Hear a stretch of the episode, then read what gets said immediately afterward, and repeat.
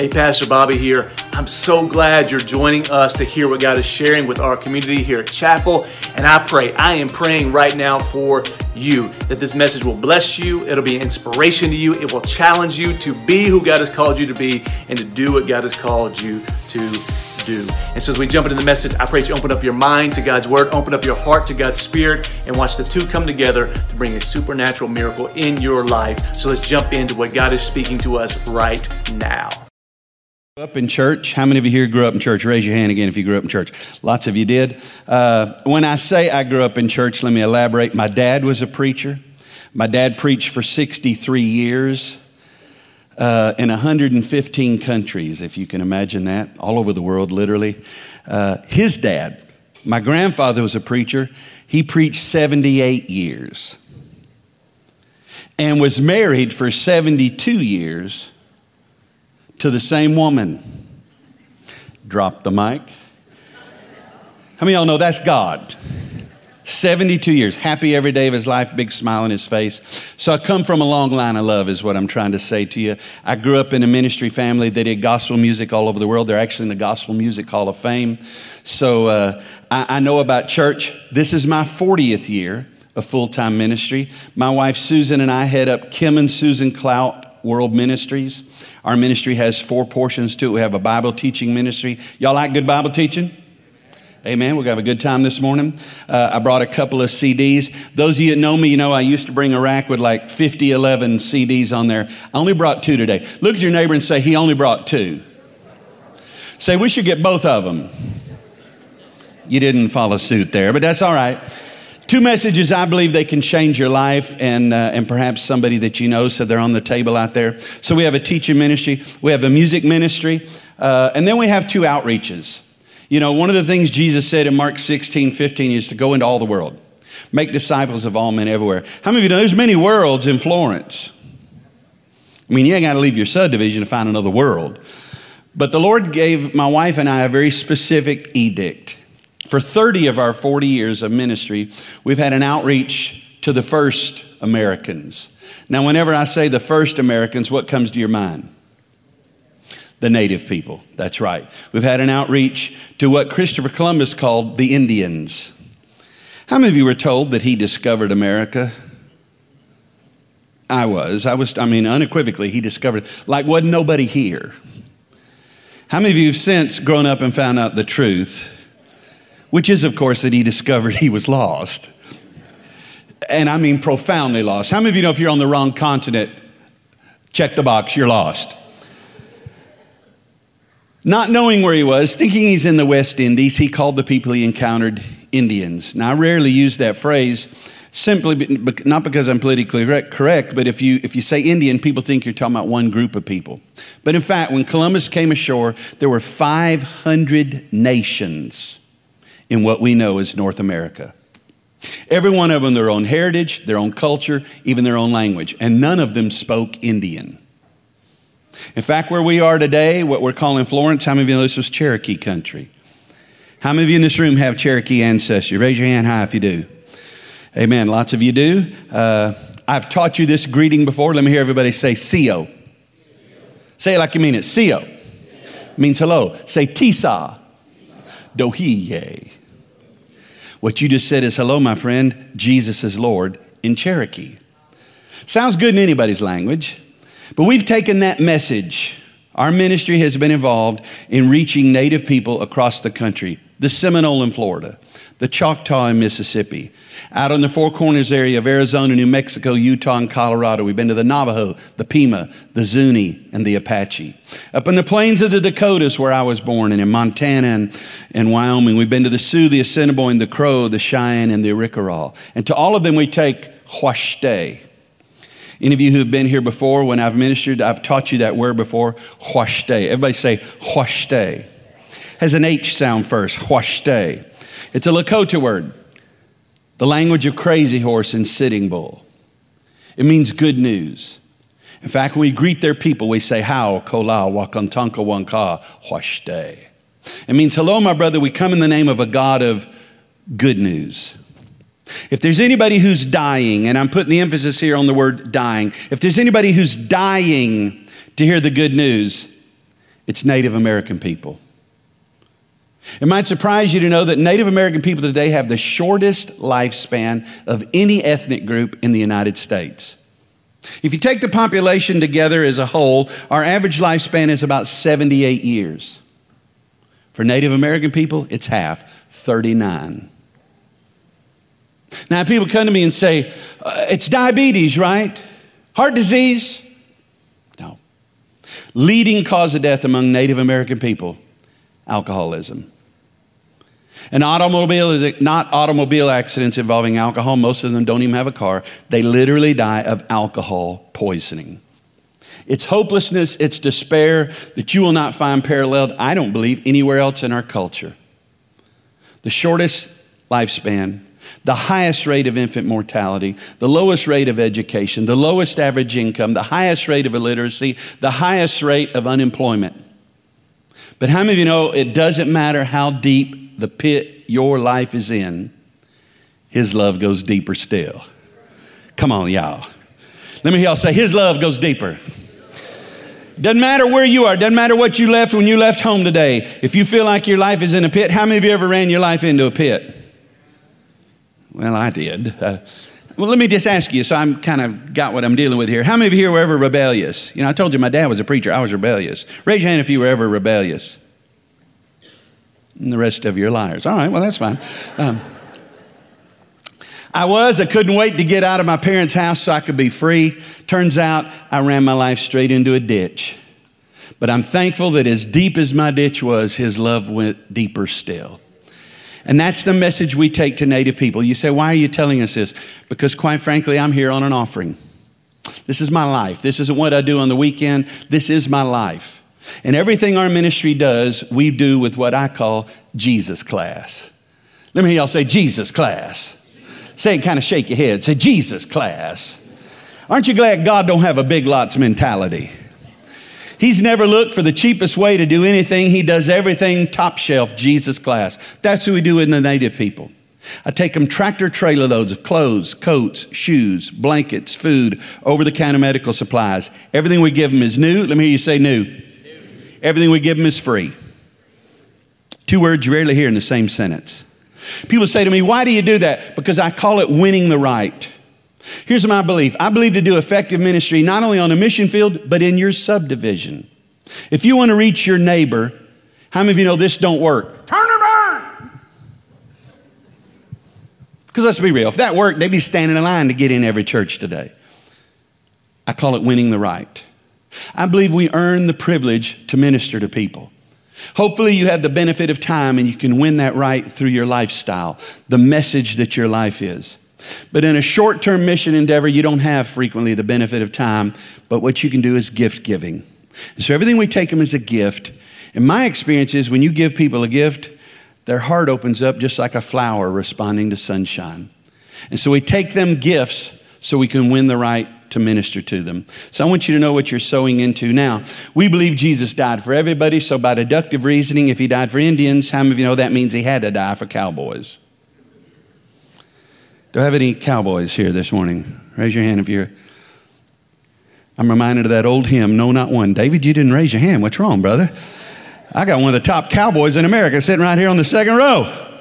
Well, I am married to a cowgirl. She's horses 25 hours a day. Incredibly, she uses her horses in her ministry. She literally sings, preaches, does entire services sitting on her horse.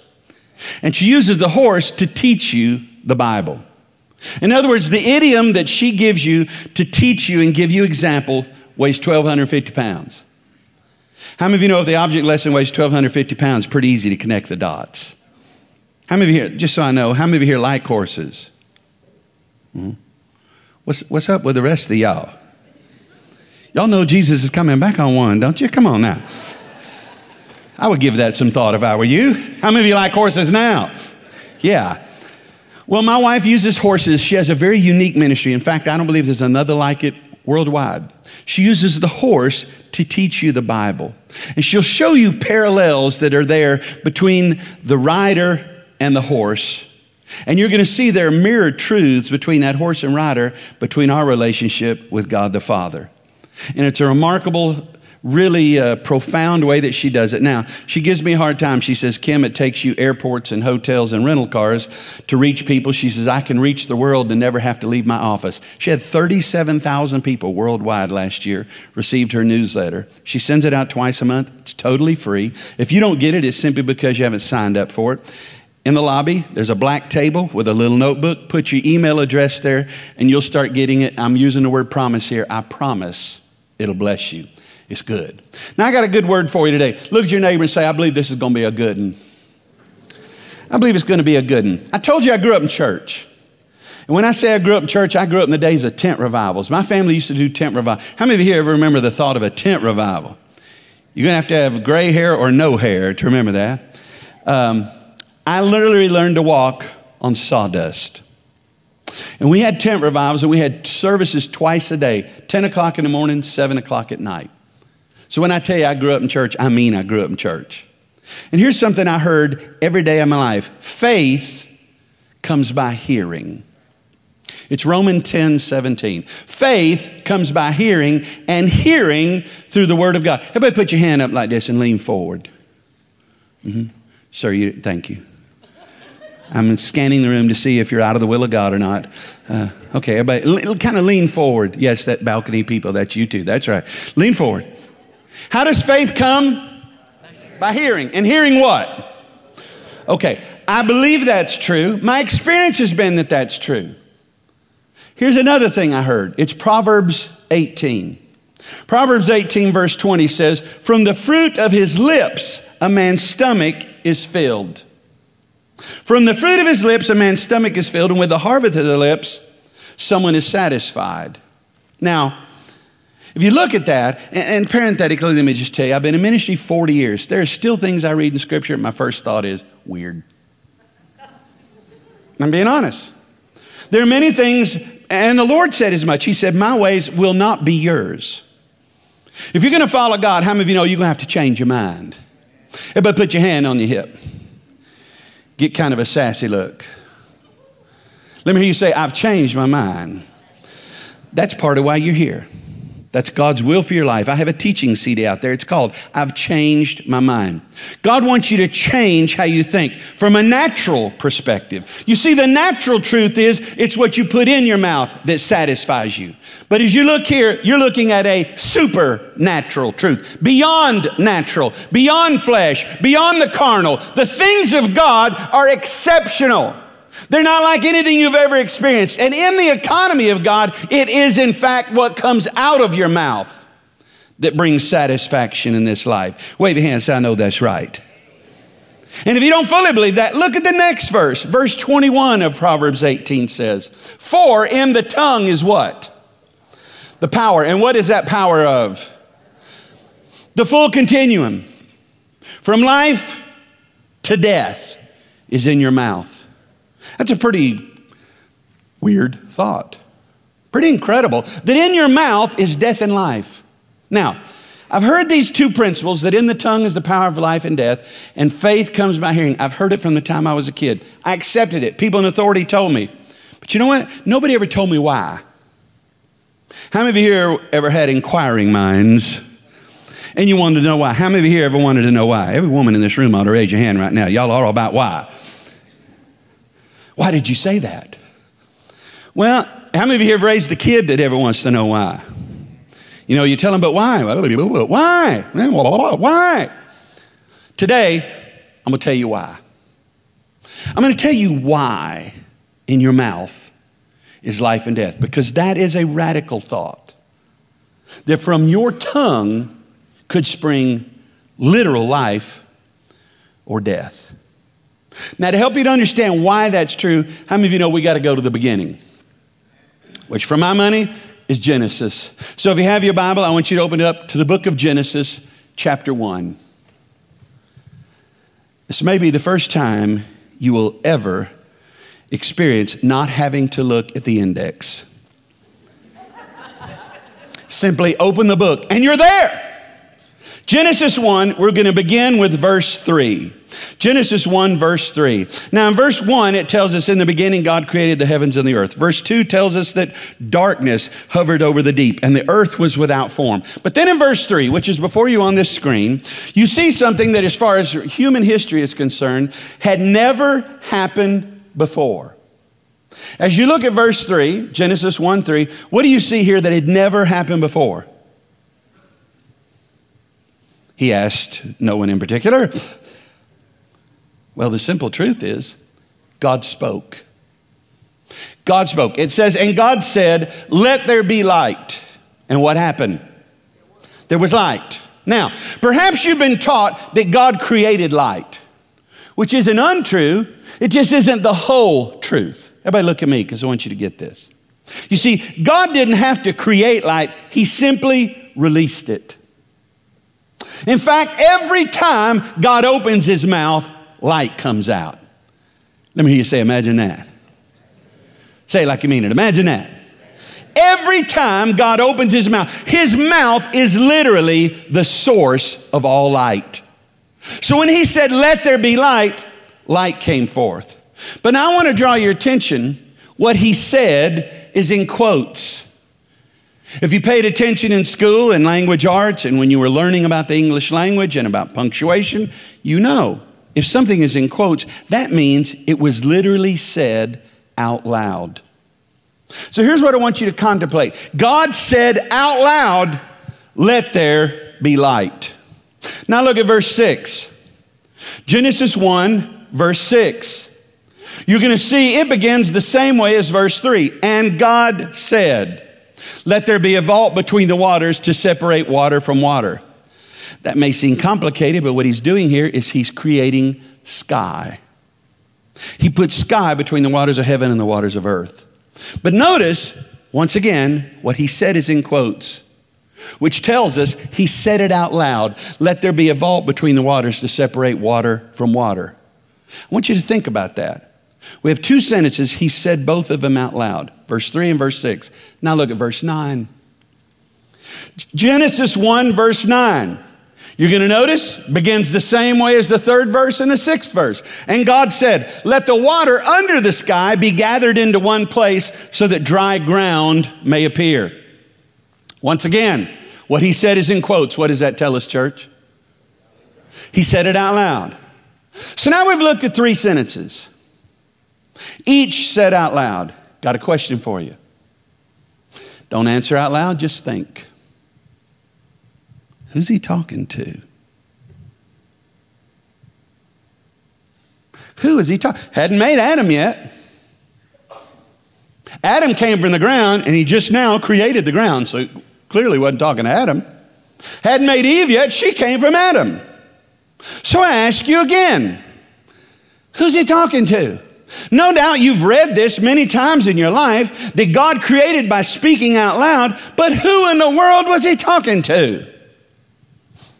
As you contemplate that, look at verse 14. Again, you're going to see symmetry because you're going to find that verse 14 begins the same way as verse 3, 6, and 9. Verse 14, and God said, Let there be lights in the vault of the sky so that we can separate day from night and let them serve to mark sacred times and years. So, what's he talking about here? Well, he put the sun in the sky for day, he put the moon in the sky for night. Once again, it's in quotes. What's that tell us? He said it out loud. So I ask you again who's he talking to? Well, in verse 20, you're going to see it begins the same way as verse 3, 6, 9, and 14. And God said. Now, parenthetically, let me ask you We've looked at verse 3, verse 6, verse 9, verse 14, and now verse 20, and they all begin the same way. And God said. Got a question for you. Why don't all the other verses begin, and God said? You ever thought about it? Short answer because each of those verses mark a day of creation. So we've looked at 3, 6, 9, 14, and now 20. So we're five days into the creative process. Every time God opens his mouth, stuff happens. And what he said here was, let the water teem. The word teem is T W E M. Let the water teem with living creatures. Let the birds fly above the earth across the vault of the sky. Any fishermen here? Raise your hand if you like to fish. Excellent. Excellent. Okay, how many of you here have been fishing? I like how a lot more of you have been fishing that call yourself a fisherman. So I suspect this is the reason why. How many of you here have ever been catching? There's a dramatic difference, isn't there? If you've done most, you know it's a profound difference. I prefer catching. And if you want to catch, you got to go where the fish are. Agreed? Notice what Jesus, excuse me, what God said. He said, let the water teem with living creatures. So I want you to visualize water that is literally frothing. There's so much life in it. There's so many fish, the water is churning. And I want you to notice what he said here, that the sky is covered with birds. How many of you have noticed in the spring, even to this time of year, you'll sometimes see flocks of birds that look like a school of fish. They'll fly almost as one entity. If you've seen that, raise your hands. If you have any, to get out more. So here we have the water is full of fish, the sky is full of birds. But look at verse 22. We'll skip verse 21 and go to verse 22. It says, And God, what? Blessed them. And notice what he said is in quotes. What's that tell us? He said it out loud. And now we have our first proof of who God has been talking to in verse 3, 6, 9, 14, and 20. Because in verse 22 it says, And God blessed them. Who did he bless? He blessed the fish. He blessed the birds and he said, Be fruitful, increase. In fact, he spoke this blessing to all of his creation. Not just the fish, not just the birds, but to trees, to everything. And this is what I want to get to. Everybody, look at me. From the beginning, God created a world where everything, say everything. Say it like you mean it, everything. God created a world where everything, all of creation, put your hand up there and lean forward, was doing this. In verse 3, he spoke out loud to light. In verse 6, he spoke out loud to the sky. In verse 9, he spoke out loud to dry ground. In verse 14, he spoke out loud to the sun and to the moon. And in verse 20 and 22, he spoke to the water, to the fish, and to the birds. Visualize this. You've got oceans, streams, rivers, creeks who are now filled with fish. You've got sky full of birds, none of whom had ever laid an egg. Stroke your beard. Ladies, just do it by faith. That's, that's what some of the men are doing. Come on, stroke your beard. Come on, everybody. Imagine that. You got all these fish, all these birds, never laid an egg, and never would have had he not spoke to them in verse 22 and said, Get busy, be fruitful, increase. You see, from the beginning, God created creation to listen. All of the world, all of creation hearkened to his voice. And incredibly, things that had never produced before begin to produce when God blesses them. I've had people ask me, which came first, the chicken or the egg? Man, that's easy. It's a slam dunk. The chicken. God didn't create eggs. He created chickens and then said, lay an egg. How many of you know, had he not spoke to them in verse 22, we would have had a finite number of fish, a finite number of birds, the same fish and birds that we had the first day there, excuse me, this was actually the, sixth, the fifth day, would still be the only ones we had today, had he not blessed them. But when God blesses something, things that have never produced before will bless, be, will produce when God blesses them. Let me hear y'all say, is that in the Bible? Come on, say like your brother in law would. Say, is that in the Bible? Say, where's that in the Bible? How about the story of Abram and Sarah? Abram and Sarah. If you're familiar with that story, he's 90, she's 80. When God took Abram for a walk on the beach, how many y'all here like to go to the beach? Do y'all do Gulf Shores here? And I love going to the beach. Doesn't matter where I am. I was in, uh, uh, what's the beach there in South Carolina? Myrtle Beach. A couple years ago, I was speaking at a conference there for three days. It was in February, not the idyllic beach weather. Nonetheless, I was staying right on the Atlantic Ocean. And I knew that if I don't get out and walk in this sand, I am in violation of some code, I'm sure. So I got up early one morning, uh, about 6.30 or 7, and I decided I'm going walking on the beach. How many of you know the only way you can walk on the beach is barefoot? Anybody here doesn't understand that? I'll have a healing line for you after service if you don't understand. You walk on the beach barefoot, that's the law. And so I went out and started walking on the beach, Myrtle Beach, in early February, 7 in the morning, not a crowded place. So if you see someone coming, you can see them from far off, and you have a great deal of time to decide Am I going to speak to them? And if so, what shall I say? And so I had all this time to contemplate, and I saw this couple, and I had about decided I wasn't going to speak to them. However, as they got within about 50 yards of me, I began to look, and I could not believe what I saw. I, I looked several times to confirm is what I'm seeing what I'm seeing? And it was. It was troubling. And so I waited until they got right up next to me. David, they're about as close as you are to me. And they already had decided they weren't going to speak to me, which made it all the better. Because when they got right at me, all of a sudden pointed at the man's feet and I said, What are those? And he looked shocked and jumped, and so did his wife. And they both looked at me like I was a crazy man, which of course I am. And I said, What are those? And I was pointing at his feet, but neither of them were looking at his feet, they were looking at me. Like, who are you? I said, What are those? You see, he was wearing sandals with black socks. Seeing all of you in this room inherently know that is a violation of beach code. I said, What? I said, Take those off. He's still looking at me in shock. I said it again, Take those off. You know what his wife said? Thank you, sir. Thank you, sir. Thank you. She said, I told him we left the hotel I wasn't going to walk with him if you wore that. She said, You heard the man, take him off. And he did. Because how many of you know if you walk on the beach, you're supposed to feel that wet sand coming up between your toes, y'all? Come on. How many know that's some form of spirituality? God took Abram for a walk on the beach.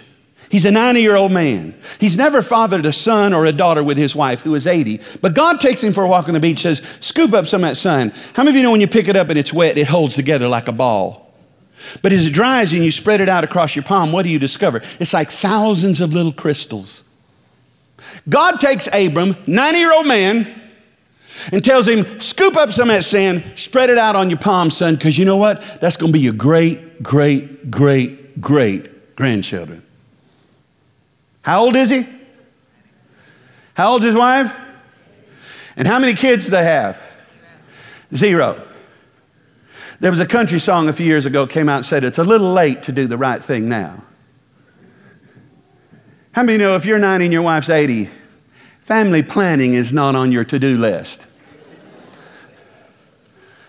Nonetheless, God's talking about kids and great, great, great grandkids. God took Abram for a walk in the ocean, or excuse me, at night to look up at stars. And he said, You see all that stars? That's going to be your kids, kids, kids, kids. Let me ask you again how old is he? How old is his wife? And how many kids have they had together? Nunca, nada, nothing. But God blessed him. It's called the Abrahamic covenant. God blessed Abram and he said, Now you're going to be Abraham, the father of many nations. You're going to be the head and not the tail, above and never beneath, a lender and not a borrower. You're going to walk in a place blessed, of course you'll walk out blessed. You'll lay down blessed, of course you'll get up blessed. Whether you're in town or out in the country, what are you, church? Blessed. He said, I'm going to bless everything you touch. Everywhere you put your feet, I'm going to give that ground to you. And you will conceive a son, an heir to this covenant. How many of you have ever had God speak something to you that was so incredible you're thinking, it's going to be later this month? Ten years passed. So now how old's Abram? A hundred. How old's his wife? And by the way, what did Sarah do when she heard they were going to have a kid? She laughed, probably at him. But you see, much like those fish and those birds, God had blessed Abraham. And things which have never produced before will produce when God blesses them. And at a hundred, Abraham and nine year old Sarah brought forth Isaac. Let me all say, That's good. Say it and shake your head when you say it. Say, That's good. And Isaac brought forth Jacob. And the covenant of God passed down through this blessing continues all the way to you and I. That's why you sing that song, Father Abraham had many sons. But you see, that whole principle, that whole archetype goes all the way back to Genesis 1, verse 22, when God blessed everything He created and it produced. How many of you have ever raised a kid that doesn't do well in school? One honest man, thank you, and another. Let me ask you this Did this help? What's wrong with you? You ain't got a brain in your head, do you, boy? Sweetheart, I can look at you and tell what's on your mind. Nothing. Did that make it better? Did they go straight out and start making A's? No. But I tell you what would. What if, what if you took your son and daughter and said, you know what, son? You got blessed hands. Are these your girls? They are. And I can tell you what each of them are thinking at this very moment. In fact, all three of them are thinking right now, why did we sit in the front? what were we thinking? Your girls' names, what are they? Emma and Allie. Are you Allie? That would make you Emma. Stand up, Emma and Allie. Thought bubble, oh God. Show me your hands. You have blessed hands. Say that. I have blessed hands. Say it out loud. I have blessed hands. Did y'all hear them? You did? Okay, impressive. Say it again. I have blessed hands. Have blessed hands. Say everything I touch Everything I touch prospers prospers for his name's sake. for his name's sake. Say this I got blessed feet got blessed feet. in fashionable shoes. They are nonetheless blessed feet. Nonetheless blessed. And everywhere I put my feet, Everywhere I put my feet, God gives that ground to me. God gives that ground to me. Give them a hand. Now, that was difficult for them only in the sense that they had to stand up in front of all of you and then talk. But how many of you understood that if you speak that blessing over your children, imagine if you took your sons and daughters and said, You got blessed hands, and everything you touch is going to prosper. Imagine if you looked at your children struggling with math or, or uh, history or, or physics. What if you said to them, you know what? You have a blessed mind. And everything you study, God is going to bring to your remembrance. In fact, things you didn't study, God's going to bring to your remembrance.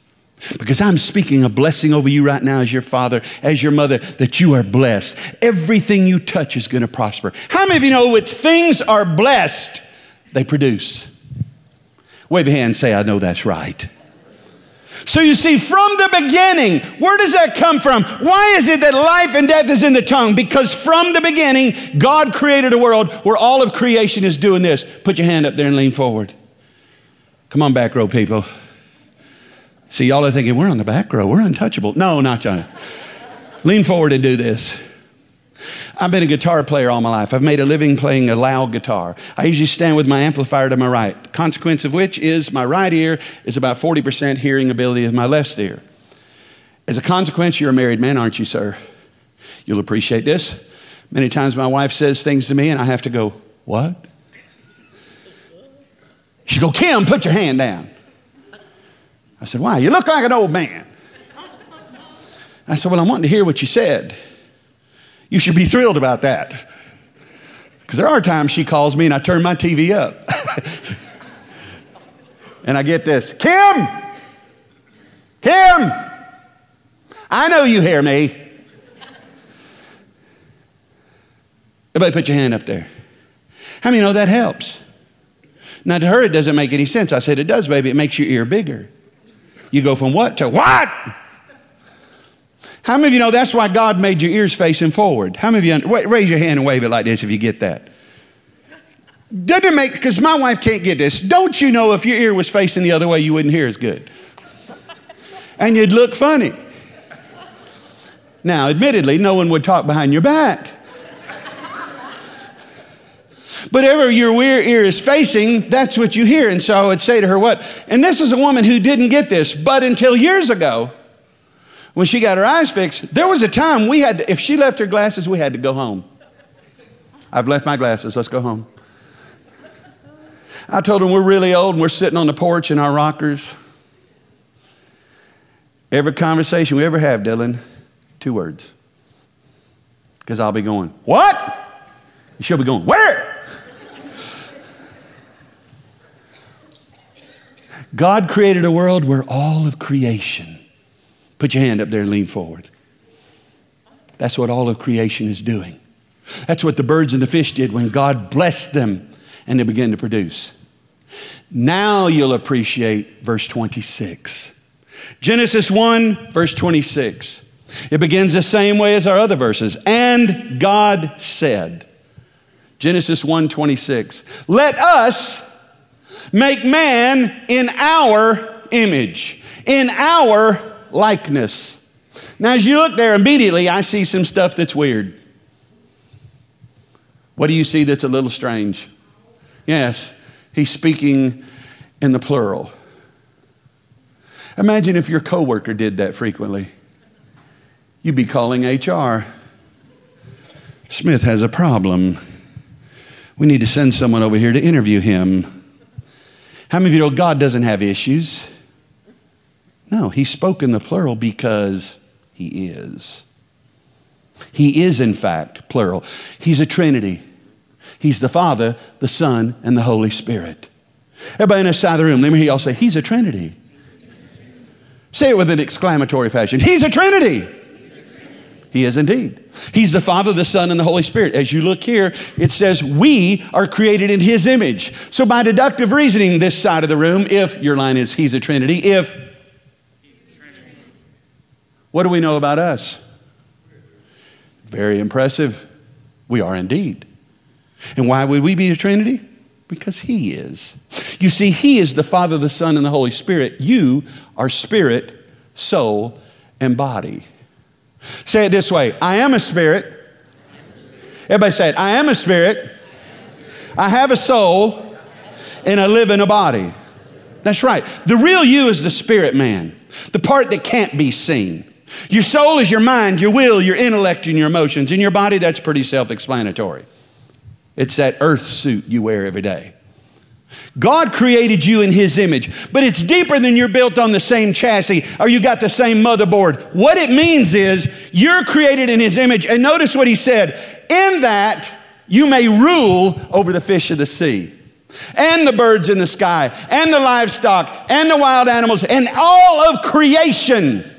You see, beloved, God created you in His image, in that He created the world with His mouth. Verse 3, 6, 9, 14, and 20, and now 26 make it abundantly clear. God created everything by saying it out loud. But in verse 26, he gave that creative force, that creative ability to speak and things happen. He gave that to you and I. God created the world with his mouth. Let me hear you say, I create my world with my mouth. Say it again. God created the world I create mine. Let me hear y'all say, break it down. Come on, say it, break it down. Let me break it down. You got the marriage you got because the way you speak to your mate. Drive safely, everybody. Did y'all leave on that? Man, the room got quiet. How many married people do you have here? Raise your hand like this if you're married. Yes, you all know it's true. Of course you do. You have the marriage you got because of the way you speak to your mate. You have the kids you got because of the things you speak over your children. Come on, y'all. You have the checkbook you have because of the things you speak over your own finances. God said you'd be a lender and not a borrower. But how many of you know if all that comes out of your mouth is, we're going under? Dylan, you wrote a check for how much? I hope you're satisfied. Our life's over. You can just take your hands off the wheel. There's no point steering now. We're going under. This does it. What's going to break down? What's going to tear up? Every car I get tears up. Guard your mouth. King David said, Put a guard over my mouth, O Lord. Everybody put your hand up there. Guard your mouth. Come on back, row people. That's right, sir. Uh huh. Everybody. Balcony people, are y'all doing it? Sound booth? Impressive. King David said, Put a guard over my mouth, O Lord. Was he trying to guard what came out? Absolutely. Some of y'all think, Oh, I, th- I thought he was avoiding wheat gluten. Have you noticed we live in a culture today where people give very little thought to what they say, but are over the top about what they're eating and what you're eating? They'll look at you and go, Rocky, are you going to eat that? That's pure cane sugar. And you're going to drink that? You're putting poison in your body. Let me ask you this. When we stand before God, is He going to look at us and go, oh, these cholesterol numbers, they're disconcerting. And I'm not even going to mention this body mass index. Is that how it's going to go down? What did Jesus say? He said, You and I are going to give an account for every word. To me, that seems over the top. I asked God, why would you be so over the top that you're holding my feet to the fire about everything I say? You know what he said to me? Look at me. He said, Son, I hold you accountable for every word you spoke because you're created in my image. And I hold myself accountable for every word I spoke. That's good. You see, beloved, God creates with his mouth, so do you. Whatever you have in your life right now, it's because that's what you've been conjuring up with your mouth for some time now. God said, I'll not be mocked. You will reap what you sow. How many of you know every time you open your mouth, you sow in seed? Everybody act like you got a 10 pound bag of seed. Hold it out there in front of you. Come on, guys, it's 10 pounds. Dump a little out like that. Uh-huh. Now, if you dumping out apple seeds, what are you going to get? Yes. However, if you dumping out ragweed, what are you going to get? Stroke your beard. You can choose life or you can choose death. And you sow it with your mouth. Say every day. Every time you open your mouth, you're releasing life or death. And you see, God created a world where everything.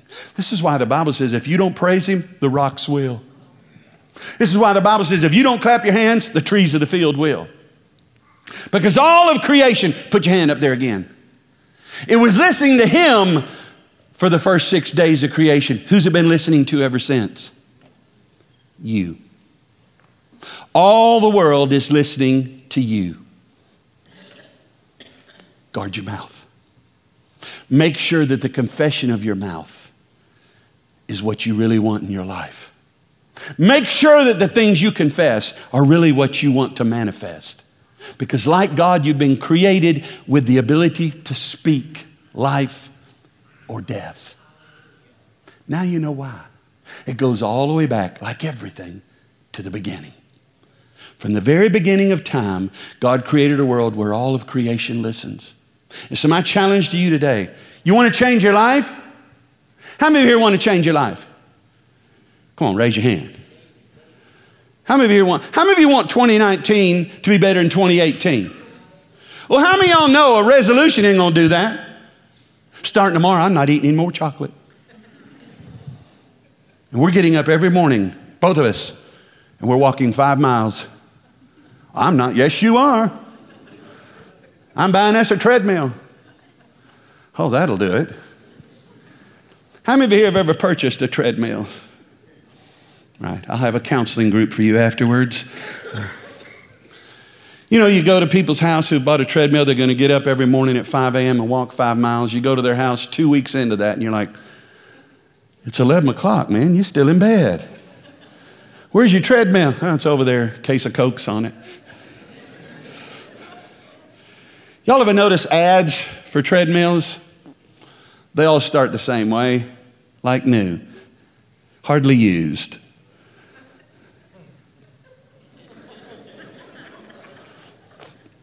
A resolution won't change your life. You know what will? Change your mouth. Change your mouth, change your life. Change your mouth, change your life. You want a better life? Start making your mouth confessing the things of God. Let His words be yours. Bow your heads, close your eyes.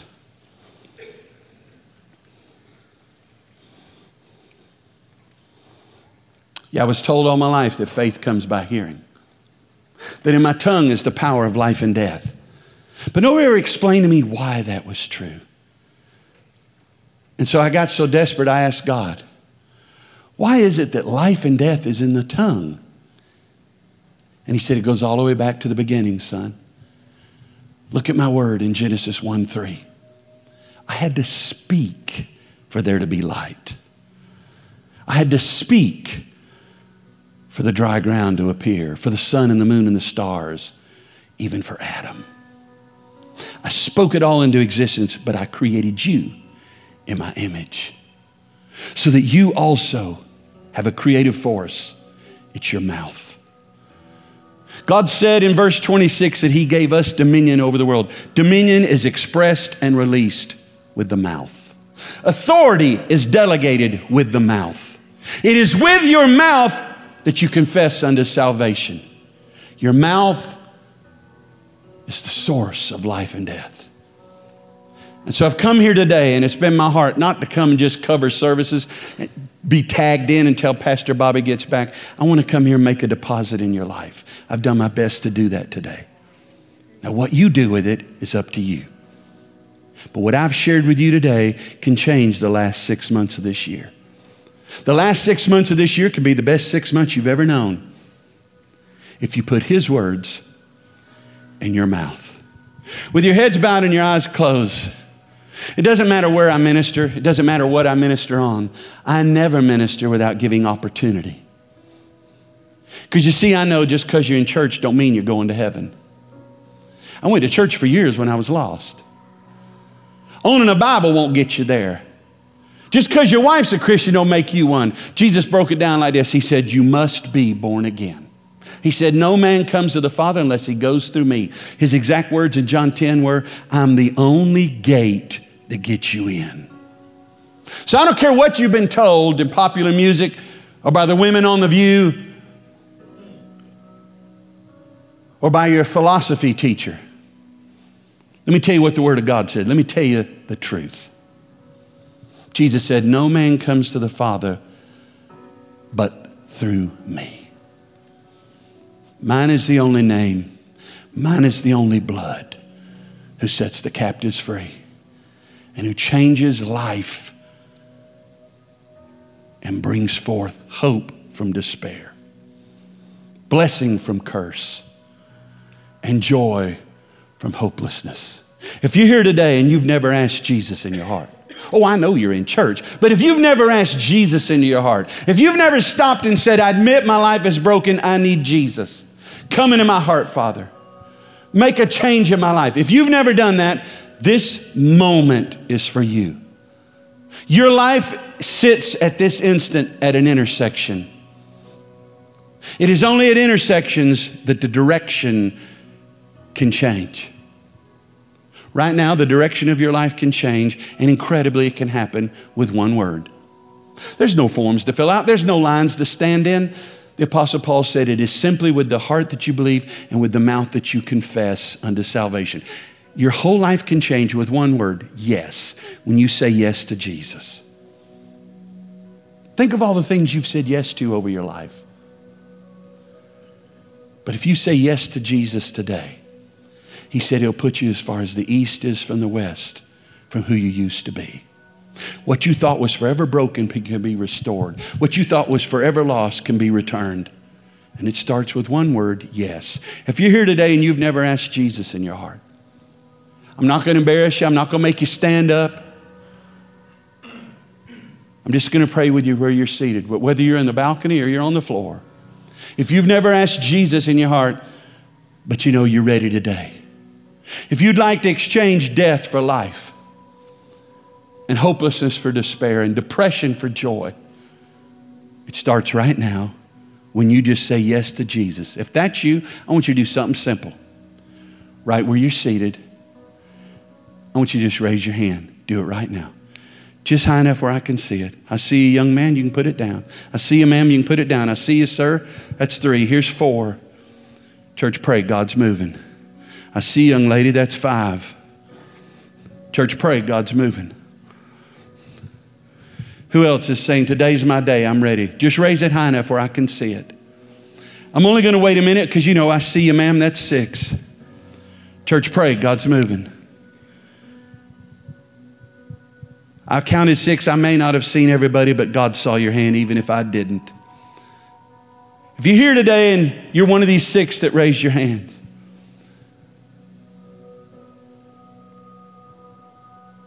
the best decision you've ever made in your life, you just made now.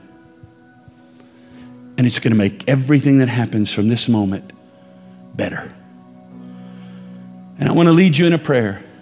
In fact, I want everyone in this room to show these six how highly we esteem them. I want everyone in the room to pray this prayer out loud with them right now. Father, I thank you for loving me so much that you sent your son to die that I might live.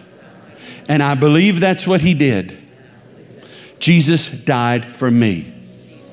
His blood was shed for me. He was resurrected for me so that my sins could be forgiven so I could have eternal life, so I could be changed. And that's what's happened to me today. I've been changed from the inside out, and I'm going out different than the way I came in. Church, can we give God glory for these six this morning? Come on. Come on. Yeah. Brother Dylan is going to come now and receive an offering for our ministry. I shared with you at the outset this is my life. This isn't what I do on the weekend. This isn't my hobby. This is what God called me to. And when He called me over 40 years ago, here's what He said to me. It was very simple. He said, Son, don't tell them what you think, only tell them what I said. And he said, If you'll be careful to tell them what I said, I promise I will speak to them and they will bless you. In 40 years of ministry, God's never written me a check, never handed me a $100 bill. And He said, I never will because He said, that's what my people are for. Maybe in this room, raised your hand and said you have native ancestry. But let me say this to you even if you don't have their blood, how many of you know you all have their land? I believe that's why we share responsibility in reaching the forgotten Americans, the native people. So when you sow today, I want you to know what you're giving to. I tell you in advance, thank you for your generosity. If you don't come shake my hand when you leave, you're in violation.